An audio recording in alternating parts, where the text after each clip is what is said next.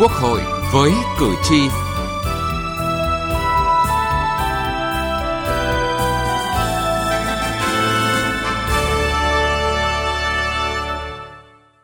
Quý vị và các bạn, quy hoạch sử dụng đất là quy hoạch tài nguyên đặc biệt, phải đảm bảo có tầm nhìn dài hạn, tổng thể, đáp ứng các mục tiêu của chiến lược phát triển kinh tế xã hội đất nước, phát triển nhanh, bền vững, phải đi trước một bước làm cơ sở cho quy hoạch ngành, lĩnh vực có sử dụng đất đảm bảo tính liên vùng, liên tỉnh, kết nối giao thông, hành lang kinh tế ven biển,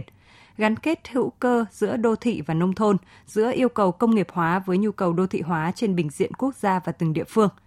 đây là những vấn đề đặt ra trong quy hoạch sử dụng đất quốc gia thời kỳ 2021-2030, tầm nhìn đến năm 2050 và kế hoạch sử dụng đất 5 năm 2021-2025. Nội dung này sẽ được chúng tôi đề cập trong chương trình Quốc hội với cử tri hôm nay.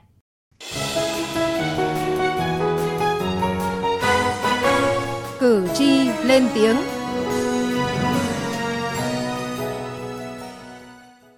Thưa quý vị và các bạn, theo đánh giá của các chuyên gia, bên cạnh những kết quả đã đạt được, chất lượng quy hoạch sử dụng đất thời gian qua chưa cao, dự báo chưa sát thực tiễn và chưa đảm bảo khả năng cân đối nguồn lực thực hiện. Kết nối liên thông vùng, địa phương, tỉnh còn hạn chế.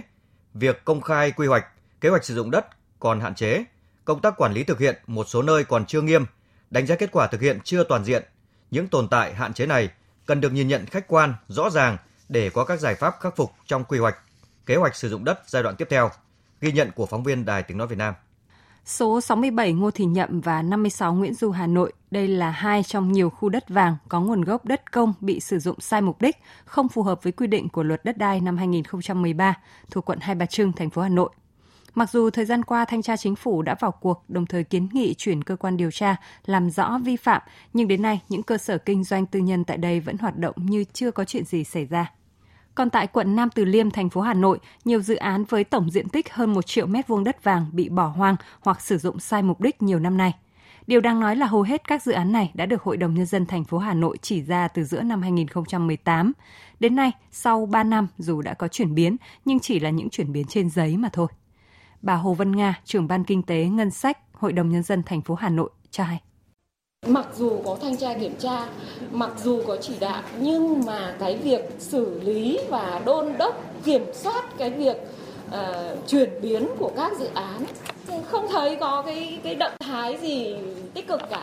Có cảm giác như là các ngành thì đợi xem nhà đầu tư có động thái gì không. Sau đó thì mình mới xem đến cái hồ sơ đề xuất của họ. Chứ còn mình không chủ động là sau khi mình đã có phát hiện sai phạm như thế thì mình kiểm tra kiểm soát lại các cái việc xử lý của mình như thế nào.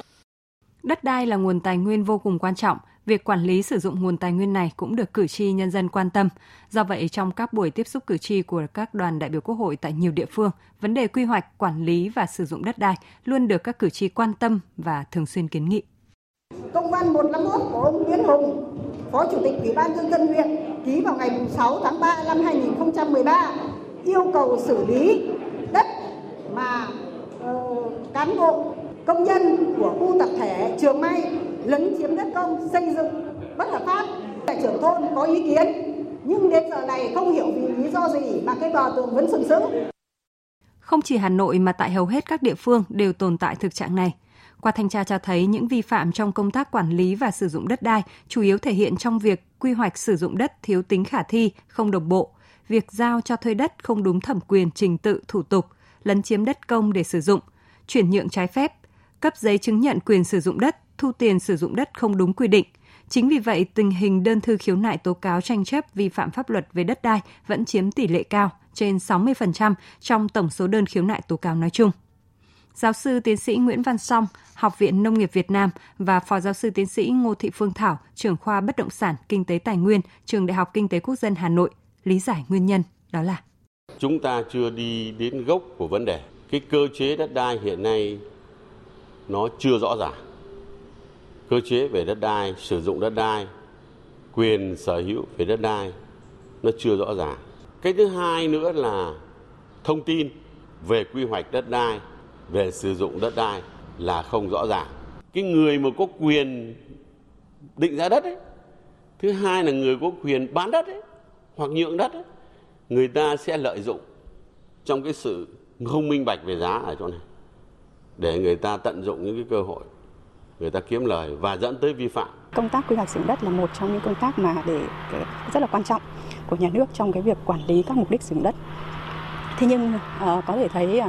cái chất lượng của quy hoạch cũng đang có những cái vấn đề mà chúng ta cần phải bàn đến.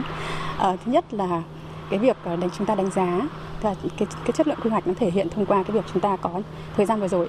cũng chưa đánh giá được hết các cái tiềm năng các cái lợi thế của đất đai để chúng ta quy hoạch đúng với cả các cái điều kiện phát triển kinh tế của các vùng ờ, dẫn đến là chúng ta ờ, những cái trường hợp có rất là nhiều các trường hợp chúng ta quy hoạch nhưng chúng ta không thực hiện được ờ, sử dụng đất lãng phí và cũng dẫn đến là các địa phương sẽ phải sử dụng không đúng với cái mục đích đã quy hoạch ban đầu.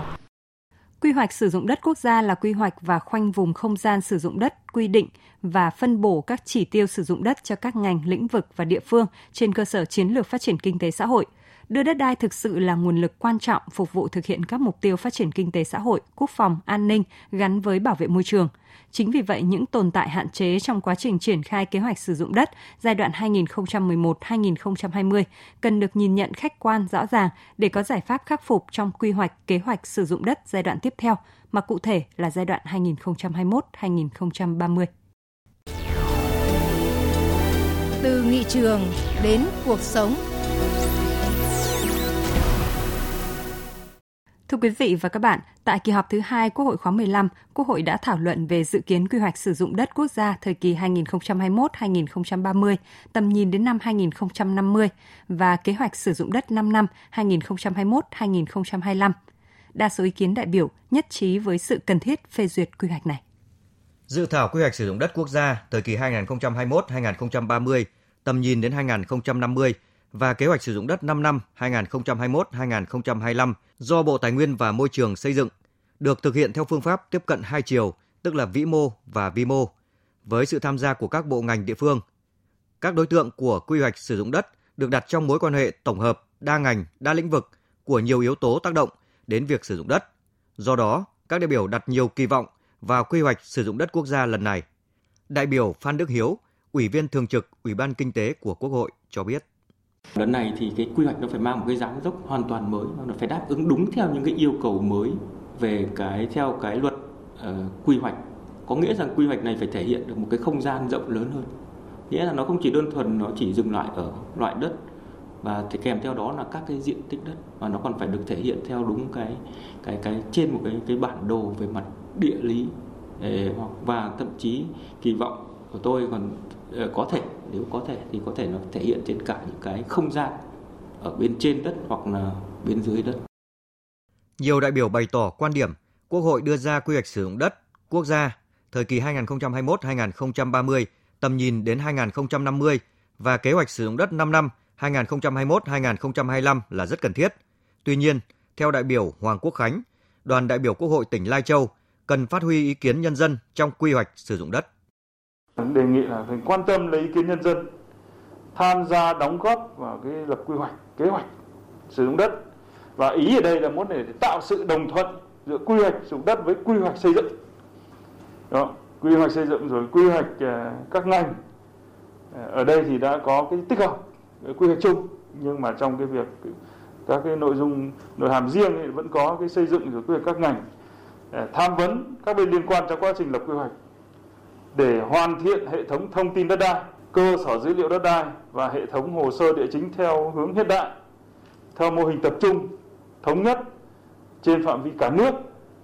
phục vụ đa mục tiêu, đảm bảo cái tính công khai minh bạch. Còn đại biểu Lê Hoàng Anh, đoàn đại biểu Quốc hội tỉnh Gia Lai thì cho rằng các quy hoạch, kế hoạch sử dụng đất lần này phải đáp ứng mục tiêu phát triển bền vững, đảm bảo an ninh lương thực quốc gia, quản lý chặt chẽ diện tích đất trồng lúa, chuyển đổi sang sử dụng cho mục đích đất nông nghiệp khác để không hủy hoại các đặc trưng cơ bản nhất của đất lúa.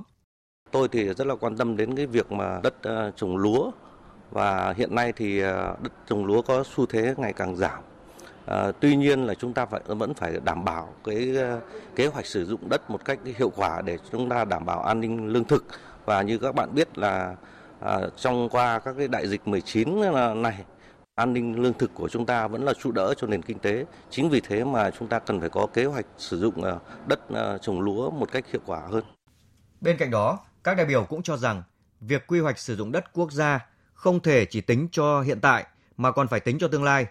Đất đai phải được phân bổ hợp lý với tầm nhìn dài hạn, không chỉ 5 năm hay 10 năm mà còn phải xa hơn trong tiến trình phát triển của đất nước. Bởi lẽ nếu ngắn hạn thì đất chỉ bị bóc lột chứ không đầu tư theo hướng hiệu quả dài hạn.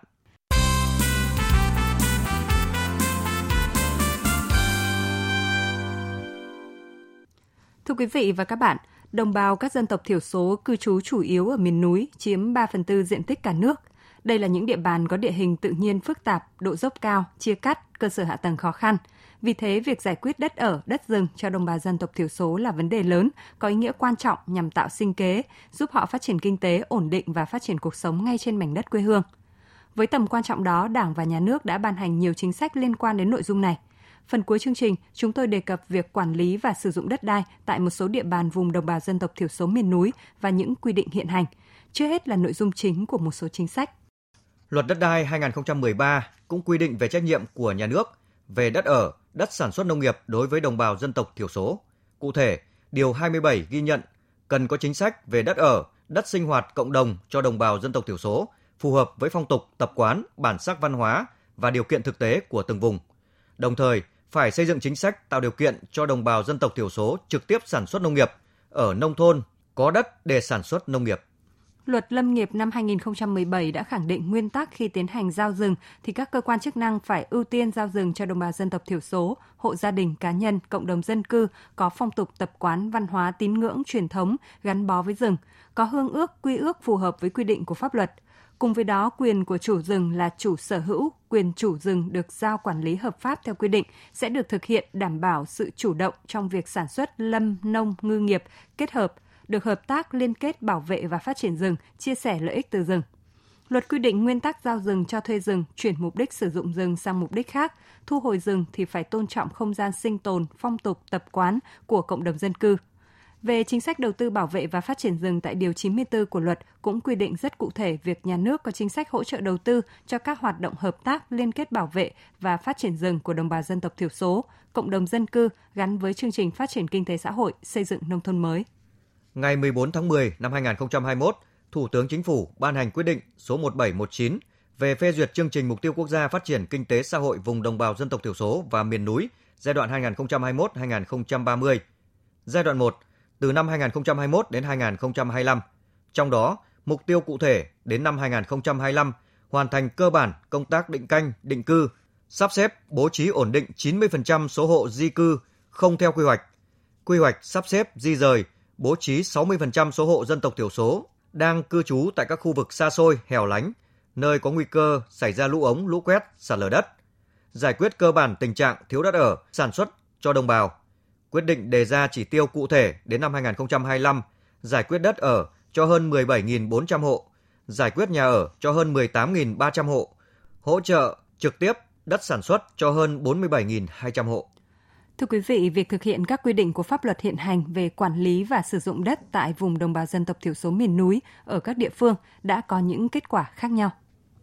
Huyện Khánh Vĩnh, tỉnh Khánh Hòa có dân số chủ yếu là đồng bào dân tộc thiểu số, chiếm hơn 70% dân số toàn huyện, nhưng tổng diện tích đất sử dụng chỉ chiếm 59,15%.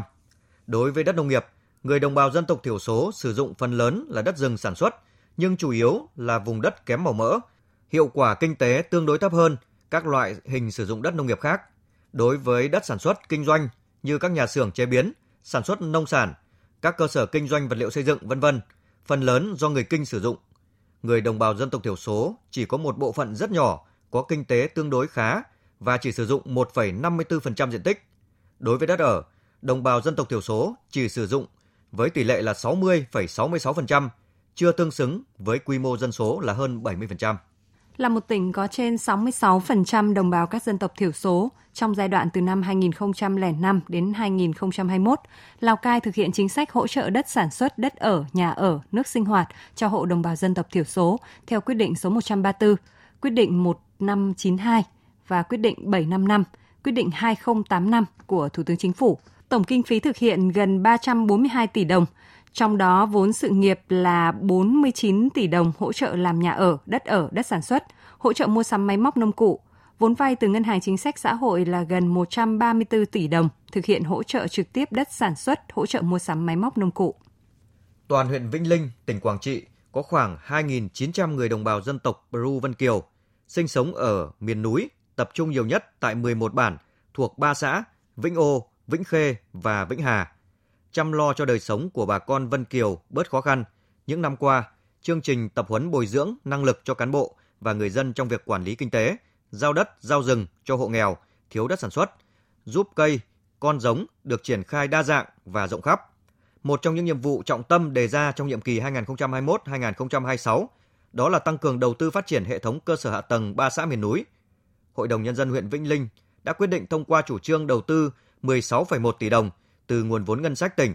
huyện hỗ trợ cho 7 dự án tại ba xã Vĩnh Ô, Vĩnh Khê, Vĩnh Hà, tập trung chủ yếu là xây mới, tu sửa trường học, trạm y tế, sân chơi, vân vân. Thưa quý vị, việc quản lý và sử dụng đất đai tại một số địa bàn vùng đồng bào dân tộc thiểu số miền núi và những quy định hiện hành đã kết thúc chương trình Quốc hội với cử tri hôm nay. Cảm ơn quý vị và các bạn đã quan tâm theo dõi.